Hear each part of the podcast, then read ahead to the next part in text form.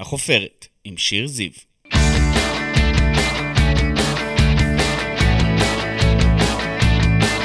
איזה כיף שאתם פה! אני שיר זיו, אשת תקשורת ומרצה, ואתם איתנו בחופרת, הפודקאסט שלי שבו נשוחח ונחפור עם אנשים מפורסמים מתחומי התרבות, התיאטרון, המוזיקה, הספורט ומהרשתות החברתיות. נגלה עליהם הרבה דברים חדשים ומרתקים, אז קדימה, בואו נתחיל. השף הישראלי מאיר דנון נולד בירושלים והגיע לפריז כבחור צעיר, עובד שגרירות. בעקבות חבר, הוא הלך להציץ בבית הספר לבישול קורדון בלו ונדלק. הוא החל לעבוד במסעדות עם שניים ושלושה כוכבי משלן, ואחרי שנים של עבודה קשה, היום הוא נמנה על המנטורים הבכירים והמוערכים בישראל בתחומי הבישול וההכשרה הקולינרית. הוא בעל כ-20 שנות ניסיון בתחום, והיום הוא כאן איתנו לרגל יציאת ספרו החדש, שיעורים בקונדיטוריה יצירתית. תודה רבה שבאת אלינו לחופרת. תודה לכם שהזמנתם אותי. מה שלומך היום? בסדר גמור. מאיפה אתה מגיע אלינו? אני מגיע מבית הספר, שם אני נמצא רוב. רוב הזמן שלי. גם השכם בבוקר? כן. אז אני אשאל אותך, מה אכלת לארוחת בוקר, מאיר? Mm, אני מדמיינת ככה איזה קורסון קצפת עם תותים טריים, טארט קורנפלקס אולי. לא, דווקא אכלתי יוגורט יווני, שאני מאוד אוהב. יוגורט יווני עם ריבת אננס, שבמקרה הכנתי שבוע שעבר. וזהו. טוב. מה אתה הכי אוהב לאכול? מה הארוחה האהובה עליך? תלוי מתי, האמת היא, אני אוהב דברים פשוטים. אה, מה, שניצל ופירה? כן, גם שניצל ופירה, שזה באמת אחת הארוחות האהובות עליי.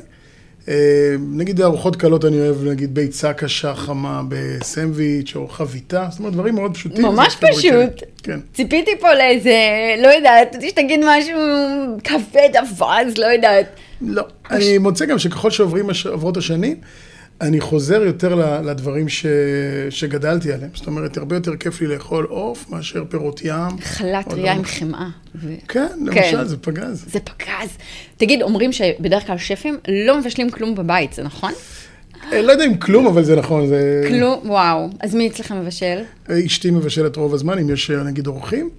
אה, או שאם אני במצב רוח טוב, אז אני כמובן מכין בעצמי, אבל... אה, מה אתה מכין בבית? את האמת. עם השנים זה מאוד השתנה. פעם הייתי עושה ארוחות מאוד מורכבות, אה, והיום אני דווקא בעד, שוב, אותה פשטות. סביר להניח שאני אעשה סטייק עם תפוחי אדמה מטוגנים. גם נחמד. סלט קטן. מה היה הדבר הכי מופרך שאכלת? מופרך, אממ, מבחינת חומרי גלם, מבחינתי זה לא, לא מופרך, אבל יצא לי לעבוד עם צלופחים ועם... אני לא אוכל, נגיד, כל הדברים האקזוטיים, סטייל קרוקודילים וג'ירפות, זה אין לא צורך. בשבילי. לא, לא, לא בשבילי. חייב. אבל אה, במסגרת מה שנחשב בקולינריה המערבית, אני חושב שיצא לי בגדול לטעום את הכל. מה הכי מופרך? אה, שוב, בעיניי זה לא מופרך, אבל אה, כל מיני צלופחים או פירות ים מסוימים, או יש אנשים שאוהבים אה, ראש של חזיר, אוזניים של חזיר, רגליים של חזיר, אה, טעמת? דם. כן, טעמת. טעמתי, בישלתי, הכנתי, זה היה מאוד shocking. אבל. אמרת, יש, יש משהו שלא תאכל לעולם, חיות אקזוטיות מחוץ לתחום? כן, זה לא, כן. זה לא מושך אותי. במיוחד עכשיו, בשנים האחרונות, שאני כאילו מרגיש איזושהי חזרה ל... באיזשהו אופן, זה חזק יותר ממני למה שגדלתי עליו, אז זה על אחת כמה וכמה. יש גם תחושה, תתקן אותי אם אני טועה, שאנשים יפסיקו לאכול חיות לאט לאט, לא רק בקטע צמחוני טבעוני, אלא משהו יותר עמוק מזה, מוסרי, רגשי. אני מאוד מתחבר לזה. אני יודע שזה לא נהוג לומר, אבל אני מאוד מתחבר לזה. אני גם מרגיש שמעבר לזה נאכל כבר הכל, לפחות מבחינתי. אה, ואני באמת חושב שאין צורך, היום עושים דברים מאוד מאוד יפים עם ירקות ועם פירות ועם... אה, וטעימים. טעימים, לא פחות. מושלמים. וגם ממש. הנראות, נדבר גם על הנראות. תכלס, זו עבודה קשה להיות איש קולינריה ושף. תראי, זו עבודה מאוד פיזית, אבל בעיניי לא קשה. כי אתה מעביר את היום שלך בהנאה גדולה. זאת אומרת, אתה נהנה, זה, זה הנאה צרופה מהבוקר עד הערב, אני לא שם לב שהזמן שלי עובר, לא עכשיו, וגם כשהייתי טבח צעיר. הייתי עובד, אני זוכר, משעה תשע בבוקר עד לפעמים 12, אחת בלילה וואו. רצוף. מלא שעות. כן, שישה ימים בשבוע, לפעמים חמישה, שישה, ואתה לא מרגיש שהזמן עובר, כי אתה, אתה עושה מה שאתה אוהב. עשית. מהתחביב שלך עבודה, אפשר לומר. ממש.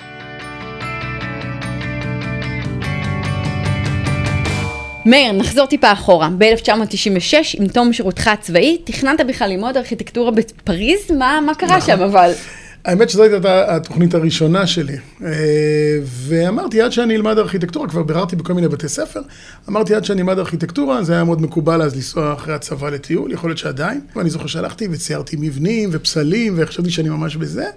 וכדי להעביר את הזמן, עבדתי בשגרירות בצ- בפריז, וכדי להעביר את הזמן, אה, אמרתי, מה אני אעשה, מה אני אעשה? היה לי חבר ש... שלמד בקורדון בלו, ואמר לי, מאיר, אם אתה רוצה, יש להם שיעורים לדוגמה, בוא ניקח אותך לשיעור לדוגמה. וניגשתי, הלכתי לשיעור לדוגמה, ו... ולא יכולתי להפסיק, ראיתי את השיעור הזה והחלטתי, אוקיי, אני אמשיך בשביל הכיף, אולי אני אלמד כמה מנות, אני אחזור לארץ, אני ארשים קצת את החברים, את החברות, נעשה איזה הוואן. אתה זוכר מה היה הדבר הראשון שראית שם, שהם מכינים? אני זוכר את השיעור הספציפי הזה במדויק.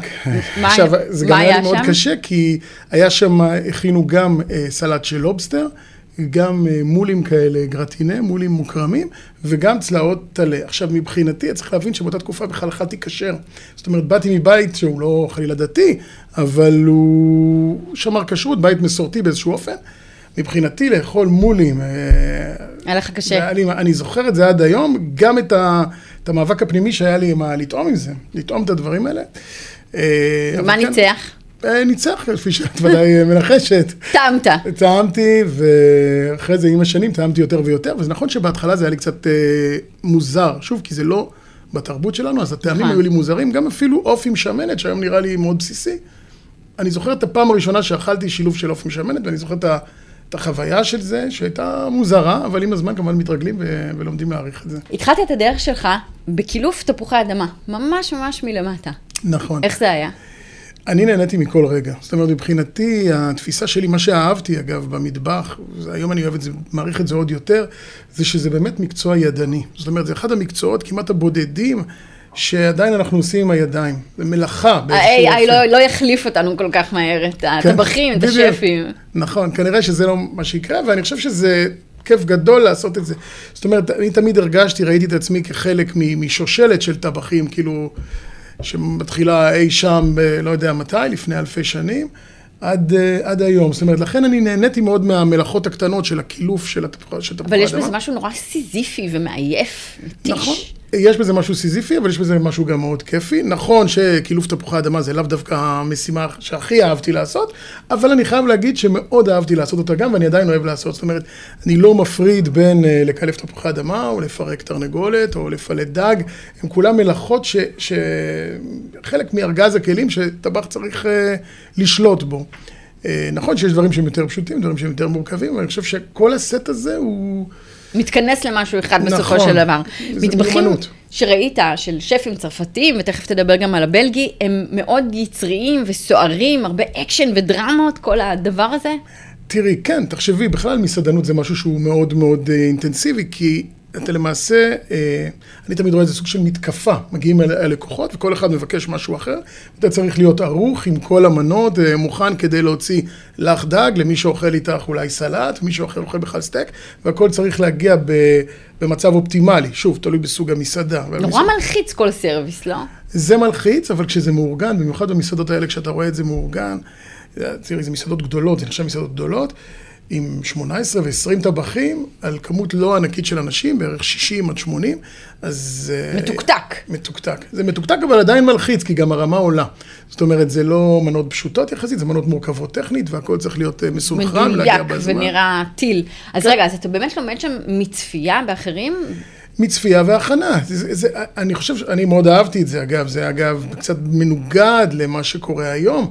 יש איזושהי, המקצוע הזה, כמו, ש- כמו כל המלאכות, הוא מקצוע, כמו שאתה בנוי קצת על שוליות. זאת אומרת, אתה לומד בהתחלה את המטלות הפשוטות, כאילו תפוחי אדמה, ניקוי של. פטריות, את הבסיס, ולאט לאט, אם מרשים לך, אתה נוגע במשהו אחר, ומשהו נוסף, ומשהו נוסף, ואז אתה עובר למסעדה אחרת, ורואה דברים אחרים, ושיטות אחרות, וארגון אחר, וזו התקדמות שהיא מאוד איטית, אבל uh, בעיניי מאוד חיונית כדי להיות איש מקצוע טוב. היום זה קצת שונה, ולכן אני באופן אישי נהניתי מכל שלב בדרך, אני זוכר הרבה... הרבה נקודות, אה, נקודות ספציפיות, ש, שהפכו אותי למה שאני כאיש מקצוע. אבל אתה זוכר גם רגעי שפל ושבירה? בכית במטבחים האלו? בכיתי לא, לא בכיתי, אבל היו רגעי שפל, אני זוכר, אה, שפל, היו, לפעמים זה, את יודעת, אה, צריך גם לזכור שה- שאנשים שהולכים לתחום הזה של המטבח, או לפחות שהלכו באופן מסורתי, אה, לא תמיד היו מאותו מעמד או בא- בא- באותה תפיסה, בוא נקרא לזה, כמו היום. פעם זה לא היה מקצוע מבוקש, כשאני התחלתי, אני עבדתי למשל בבלגיה, במסעדה, היו שם חבר'ה מאוד, אה, נקרא לזה, עממיים, אוקיי? לא יודע איזה מילה, אני מצטער חלילה, אוקיי. אם אני פוגע במישהו, אבל uh, היו חבר'ה עממיים. אז אני זוכר שאמר לי פעם אחד הטבחים, שהוא ידע שאני יהודי, שאני צריך להיות בתוך התנור ולא ליד התנור, למשל. אנטישמיות. סוג של אנטישמיות, אה, לא נתקלתי בזה המון, רק בבלגיה אני חייב לומר. אה, והמון אה, אלימות כזאת מילולית קטנה, אבל קשה לי לומר שקיבלתי את זה מהשף, השפים תמיד היו סבבה מה, מהבחינה הזאת. אז אתה יכול לספר לנו על המסעדות שבהן עבדת עם כוכבי המשלן? כן, עבדתי, התחלתי, אה, המסעדה הראשונה שעבדתי, בכלל, הראשונה, בכלל אני לא מכניס אותה לקורות חיים, למרות שאני למדתי המון אה, במסעדה הזאת, אבל איכשהו, בגלל שהיא לא הייתה נחשבת, היא לא מצאה את עצמה בקורות החיים, אז אני אשים את זה רגע בצד. שם עב- עברתי באמת חוויות מעולות. אה, המסעדה הראשונה שעבדתי, באמת היו לה איזה שני כוכבי משלן, קראו לה לזליזה דה ורנה. זה מסעדה ליד אה, הרובע, כאילו ברובע השמיני, ליד השאן זליזה, זה מסעדה של מלון. ושם עבדתי עם שף שקראו לו אלן סוליברס, שאני מאוד מאוד אהבתי. שף באמת אה, יוצא דופן. אגב, הוא כל בוקר היה מצטרף אלינו בעמדה של תפוחי האדמה, ומקלף אה, איתנו לא רואה בזה ודברים פחיתות אחרים. כבוד. אין בזה פחיתות כבוד, אני, אני לא רואה בזה פחיתות כבוד עד היום. חייב, זו תפיסה שלי באמת של שף, היא, היא תפיסה צרפתית באיזשהו אופן. גם כשאני נכנס היום לבית ספר ואני רואה איזה משהו על הרצפה וצריך לסדר, או איזה פח מלוכלך. אני ארים, אני אנגב, אם צריך לעשות משהו, אני לא רואה בזה פחיתות כבוד, זה חלק מהמקצוע, זה מקצוע ידני. אנחנו היום נמצאים בסיטואציה ששפים הם נהיו פרסונות, אבל זה מקצוע ידני. אה, ואתה חייב להתלכלך. חייב, חייב, חייב. כאילו אם הסינר שלך בעצם נשאר נקי, זה אומר שלא עשית שום דבר. או שלא עשית שום דבר, או שהפכת למקצוען. כי כשאתה רואה את השפים הצרפתים כשהם עובדים, אחרי שנים שמקפידים איתם גם על הדברים הטכניים של ניקיון, סדר הם וכולי, יכולים לסיים סרוויס הם נקיים? מסיימים אותם. מצוחצחים. אחרי זה עבדתי במסעדה שהיא יותר מוכרת, אגב, לציבור הישראלי, שנקראת לגרום ופור. שהיום יש לה שלושה כוכבים, בזמנו היו לה שני כוכבים, אולי היום היא גם איבדה את השלישי, אתה יודע, זה זה משתנה. תנודתי, כן. כן. אז היו לה שלושה. אמ, עבדתי, יושב קוראים לו גי מרטן, עבדתי שם וגם אה, למדתי המון. בכל מסעדה אתה אוסף את, ה, את הטעם של השף, את החיבורים שלו, את הסגנון, ואני חושב שיש לזה המון ערך. אה, ואחרי זה נסעתי לדרום צרפת, לעיר שנקראת מונפליה, ושם עבדתי במסעדה שנקראת לז'רדן דה סונס, שזה גן החושים בתרגום אה. לעברית, כן. כיף. כן. נשמע כיף. מטבח ים תיכוני, ו- ומעניין לראות את ה... עכשיו במיוחד, בפרספקטיבה, את ההבדלים בין המטבח הצרפתי הים תיכוני למטבח הישראלי הים תיכוני, או הים תיכוני בכלל. מה ההבדל המרכזי אם אתה צריך לשים עליו אצבע? ההבדל זה שהוא מושפע מה, מהמטבח הצרפתי בכלל. זאת אומרת, יש עדיין את חומרי הגלם, אה, שמן זית, עגבניות, זיתים, חצילים, קישואים, שזה מאפיין את הדרום, דגים כמובן, טלאים וזה, אבל אה, יש גם חיבור גדול למטבח הצרפתי של הצפון, או בכלל, ולכן יש בזה גם הרבה חמאה ושמנת, אז אנחנו כן זה יכולים נשמע לראות טוב חיבורים. מאוד. זה אנחנו שילוב. יכולים לקחת עוד למטבח הישראלי בהחלט. מהם. אתה בכלל מכור למטבח הצרפתי, נכון? אני, זה המטבח שאני מרגיש בו הכי בבית, אני אוהב את מטבחים רבים, אבל זה מטבח שאני באמת אני כאילו. מעריך אתכם, את האיטלקי והאסייתי, אבל אם אתה צריך לבחור, נראה לי שאתה... תלוי, תלוי מלאכול. לאכול אני אוהב לאכול הכל, כל מה שהוא טעים, אבל באמת המטבח שהכי קרוב לליבי, שאני שולט בו הכי ברפרטואר וכולי, זה המטבח הצרפתי. בבלגיה למדת? זאת אומרת, התפתחת שם עוד? אתה... בבלגיה למדתי כמה דברים, א', התפתחתי כמובן, ראיתי הרבה דברים, אה, זו הייתה לי חוויה מעולה, עבדתי שם שנה וחצי גם במסעדה של שלושה כוכבים שקראו לה ז'אן פייר ברונו, אה, שעל שם השף, שהוא באמת היה טיפוס מיוחד ואני מאוד מאוד זוכר עד היום.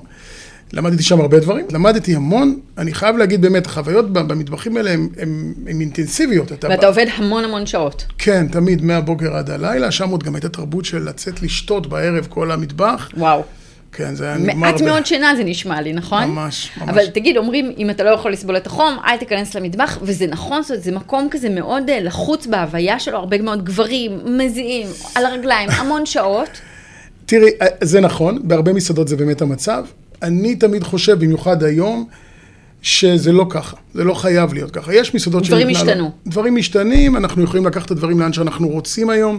יש הרבה יותר מסגרות יותר חופשיות, שאנשים עובדים מהבית, עובדים במסעדות קטנות, ואני חושב שיש מקום לנהל את זה כמו שאתה רוצה. אני חייב להגיד שאצלנו, כשאנחנו מבשלים, ואנחנו מבשלים בכל מיני סיטואציות, אני נמנע מהלחץ הזה. זה אחד הדברים שלא אהבתי אף פעם, אני לא אוהב אותו היום.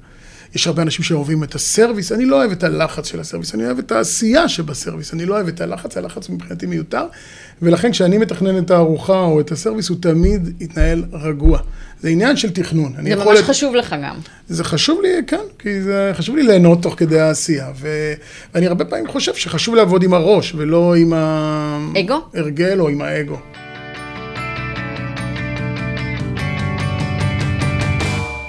פעם לעזוב את המקצוע? היה איזה רגע כזה אה, שאמרת? לא, לא באופן... אה,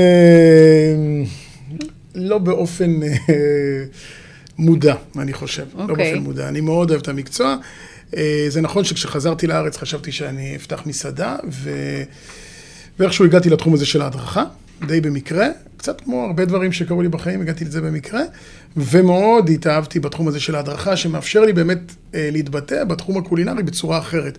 זה מציב באמת אופקים אה, מאוד אה, שונים ממה שיש הרבה פעמים בתחום הזה של, ה, של היצירה במטבח לשפים או לקונדיטורים. זו, זו זירה אחרת שאני מוצא אותה מאוד מעניינת. תכף נדבר על. מסעדות בתל אביב, ולמה לא פתחת בסוף אה, מסעדה. אז אתה חוזר לישראל, מתחיל לעבוד בבית הספר בישולים. ב-2015 אתה פותח את דנון, בית הספר למצוינות קולינרית בנמל תל אביב. כן. מוסד שמכשיר טבחים, אופים, קונדיטורים. למה ראית צורך בהכשרה? ב-2015, אנחנו מדברים הרבה שנים ככה אחורה. בעצם אנחנו אומרים, אפשר ללמוד הכל באינטרנט, לא? יש יוטיוב, יש... אה, תראי, באמת התחום הזה מאוד מתפתח. אמ, אני בתחום ההכשרה מ-2007, פחות או יותר מאז שחזרתי לארץ, ומאוד אהבתי את התחום הזה, גם כשעבדתי במסגרות אחרות, ורציתי לקחת את תחום ההכשרה הזה למקום ש... שבו אני... שאיך שאני רואה את, ה, את עולם ההכשרה, שהוא צריך להיות באמת מאוד קפדני, מאוד מוקפד, מאוד אה, ביקורתי כלפי עצמו, ולתת רמת הכשרה בסטנדרט אחר, ולכן שזה לקהל הרחב? זאת אומרת, כן. מי לא שיכול לבוא זה. כולם? כן, אנחנו לצורך העניין, אה, יש לנו הרבה חבר'ה שבאים כדי ללמוד מקצוע, אבל יש לנו קרוב ל-35% מהאנשים שמגיעים בלי שום כוונה אין אודישנים. לעסוק. אין אודישנים. אז מה אתה אומר היום לצעיר או לצעירה עם אה, מיקסר וזמן פנוי, שיכולים להעמיד מצלמה, לקנות חומרי גלם ולהתחיל להרביץ עוגיות, מקרונים, קורסונים, ולקרוא לעצמם מומחי קולינריה, הרי זה דבר שקורה.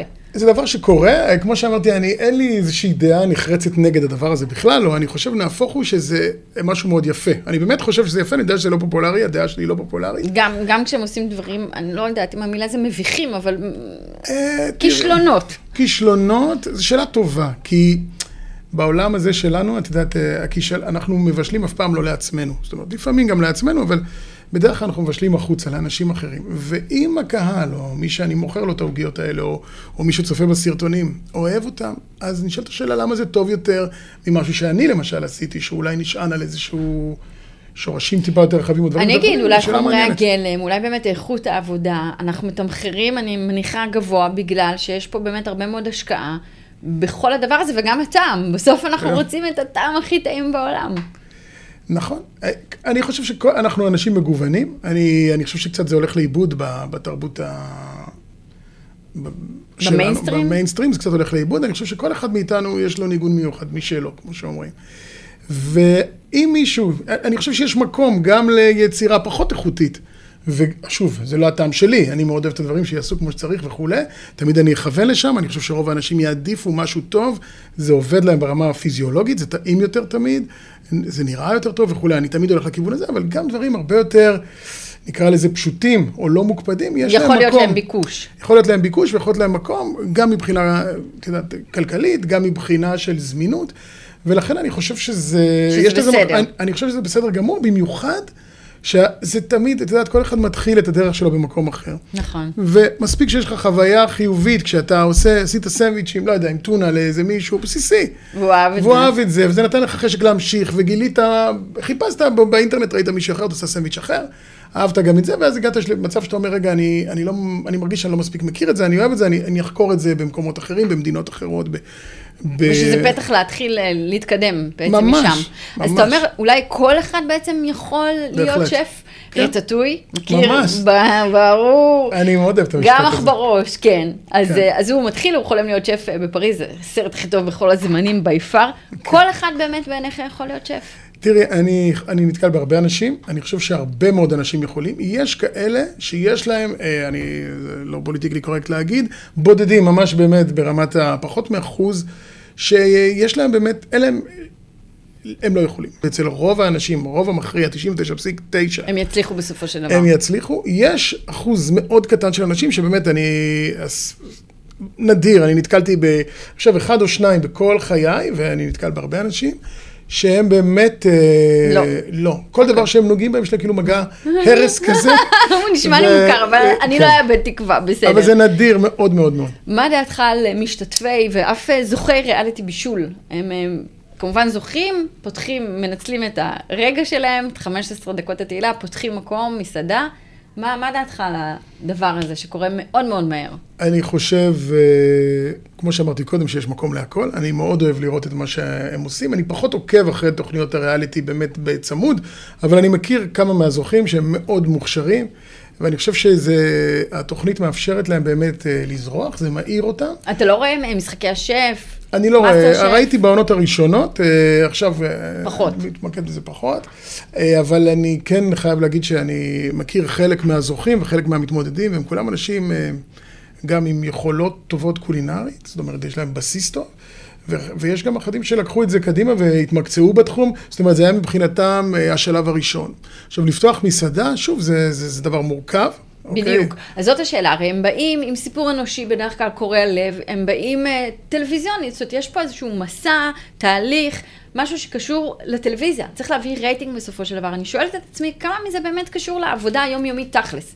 יהיו להם ספקים, יהיו להם לקוחות, יהיו להם ס- אה, שפים וסו-שפים, זה משהו אחר לגמרי ביום-יום. נכון, זה משהו אחר לגמרי, אבל uh, יש כאלה שמצליחים, את רואה שהם מצליחים, וזה אומר שהם יודעים להתמודד עם המציאות, הם ידעו לבנות שהיא לעצמם מאוד שבט. רחוקה ממה שרואים בטלוויזיה. ברור, טלוויזיה זה משהו אחר לגמרי, זה לא קשור לעולם המסעדנות. גם בעיניי, התחרות, לצ- לא משנה איזה תוכנית, לא היא מכשירה אותם לדבר הזה. היא לא מכשירה אותם, היא לא נועדה להכשיר, אבל אם יש מישהו שיש לו את האהבה לבישול, את התשוקה, כמו שאמרת, והוא מוכן לשלם את המחירים האישיים, כי מדובר כן. באמת בחיים מאוד אינטנסיביים, והוא לומד מטעויות, אני לא אומר שהם יהיו חפים מטעויות, סביר להניח שהיו להם טעויות בהתחלה, אבל הוא לומד מטעויות, משפר את עצמו כמו כל איש מקצוע מתחיל אחר. אז זה שיש לי, או נגיד אם לי היו בהתחלה איקס שנות מקצוע שעבדתי מתחת לאנשים אחרים, זה בסדר, אבל זה גם זה לא מקנה לי לבד את היכולת לפתוח מסעדה.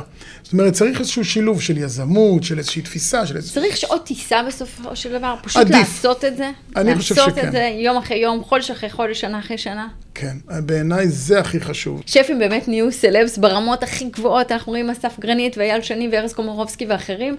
אז, אז זה לא קצת מושך אותך? מפתה לא. באיזשהו אופן? באופן אישי זה לא מושך אותי בכלל. וואו. אני חייב להגיד, זה לא תשובה פופולרית.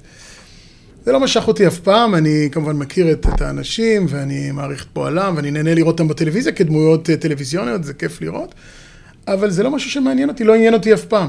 אה, אני, מעניינת אותי העבודה שאני עושה, אני... אין לי שאיפות אה, מהבחינה הזאת. אתה יכול להבין אבל למה שפים הפכו לסלבס? כאילו, למה כל כך מעניין לעקוב אחריהם? הרי הם רוב היום אמורים להיות לפחות במטבח. העבודה שלהם היא די אפורה, היא, היא לא מאוד זוהרת, היא קשה, היא זהה, היא לכלוך. מה הפך אותם לכאלה אנשים משפיענים? אה, אני חושב שזה תחום העיסוק. אני, באופן אישי אה, חושב שלא צריך לכלוך במטבח, אני שם את זה רגע אוקיי, סליחה. אני לא- התכוונתי, הקליפות תפוחי כן. אוקיי. אני אגיד לך, אני חושב ש... שהתחום הזה של המזון זה אחד התחומים הכי חמים, בוא נאמר, של אוכל, וזה בשנים האחרונות, אנחנו חיים בתרבות של שפע, אנשים עובדים, יש להם כסף, הם נגישים להרבה דברים, מטיילים בעולם, אוכלים. אוכלים, אוכלים, אוכלים ואוכלים. כל הזמן. והאוכל, מצטלמים עם אוכל, ליד אוכל, עם אוכל בפה, עם אוכל ליד, עם אוכל עם מישהו מאחורה, כל הזמן סביב אוכל. והשפים זה האנשים שיוצרים את האוכל הזה. כן. ולכן אני חושב שהם במרכז, הם ממש במרכז, נקרא לזה מדורת השבט באיזשהו אופן. ממש. כי האוכל ותרבות האוכל היא... תרבות השפע, אתה קורא כן. לזה. אז הם באמת עלו כסטארים, ועכשיו כולם רוצים להיות כמוהם. אמרת שאתה לא רואה... אני ספציפית לא, אבל יש הרבה אבל הרבה, שרוצים. זהו, אז זאת, זאת בדיוק השאלה. אתה רואה תלמידים, אנשים שבאים לבית הספר לבישול, והם רוצים בעצם להיות מפורסמים יותר מאשר שהם רוצים את העבודה עצמה בפועל. אני לא נתקלתי אף פעם במישהו שאמר לי שהוא רוצה להיות מפורסם.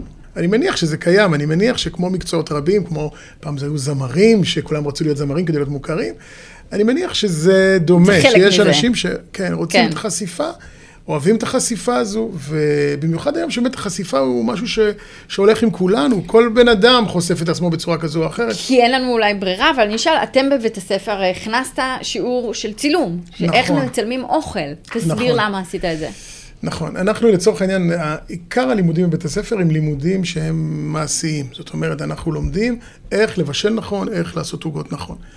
ואנחנו מגלים שאחוז גדול מהאנשים הולך ל- לעיסוקים שהם, אה, אה, עצמאיים באיזשהו אופן, או מבשלים בבית, מוכרים החוצה, עושים אירועים, עושים כל מיני פעילויות עצמאיות. והיום הצילום, האינסטגרם או פלטפורמות אחרות, הן מאוד מאוד חשובות כדי לקדם את עצמך. כן, כלים שיווקיים. חושב, בדיוק, אנחנו חושבים שהכלים השיווקיים האלה מאוד מאוד חשובים, כדי לאפשר לאותם אנשים אה, באמת אה, להציג את עצמם אה, החוצה.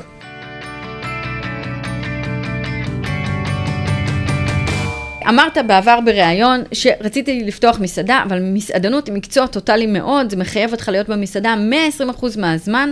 ידעתי שאם אפתח מסעדה זה יכבה לי בחיי המשפחה. נכון, האמת היא... אתה עומד מאחורי הטקסט הזה? אה, אני מאמין שכן, אני מאמין שכן. אני, כשחזרתי לארץ, אני... הרצון הראשון שלי היה למצוא מסעדה, לא חשבתי לפתוח, חלילה זה היה לי, נשמע לי גדול, אבל להיות שף של מסעדה. ומהר מאוד אה, עשיתי את החושבים, והבנתי שלמעשה, מה זה הבנתי? אני תמיד ידעתי שהחיים במסעדה הם טוטליטריים, הם, הם, הם טוטליים באיזשהו אופן. ו...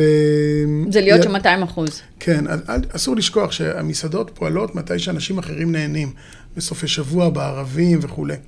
ועשיתי אחד ועוד אחד, וידעתי באיזשהו אופן שאם אני אלך למסלול הזה, ומההיכרות שלי עם עצמי, שאני בן אדם מאוד... אה, מתמסר, אבסולוטי, כן. כן. וככה אני חושב שצריך לעשות מסעדנות, אין, אין מסעדנות בשאלת רחוק, אה, זה מקצוע מאוד תובעני. ידעתי שאם אני אלך לכיוון הזה, סביר להניח שאני אמצא את עצמי יותר במסעדה ממקומות אחרים. ולא רצית את הדבר הזה. רציתי. אומרים שהלקוחות הישראלים מאוד קשים. נכון, הם מורגלים בסטנדרט מאוד גבוה. אני חושב שיש לנו סטנדרט של מסעדנות מאוד גבוה בארץ, גם ברמת השירות וגם ברמת התמורה בצלחת, ו... יש לזה, כן. שני, מצד אחד זה טוב, כי אנחנו מורגלים לטוב, מצד שני, כשאנחנו פוגשים משהו בינוני, זה מיד דוקר לנו. אנחנו מאוד אוהבים גם להתלונן. נכון. תכף נדבר באמת גם על אה, יוקר המחיה ואיך זה בא לידי ביטוי במסעדות, אבל דיברת במשפט על אה, מבקרים, מבקרי מסעדות. מצד אחד כולנו היום מבקרים, כן? לכולנו יש את הכוח אה, ברשתות החברתיות לכתוב אהבתי או לא אהבתי, אבל המבקרים מעמדם עדיין מאוד מאוד יציב, ומפחדים מהם. כן. להתרשמותך. תראי, כן, אני, אני לא יודע אם מפחדים, אבל אה, ללא ספק יש להם השפעה. שגיא כהן, ניב גלבוע, יש להם השפעה.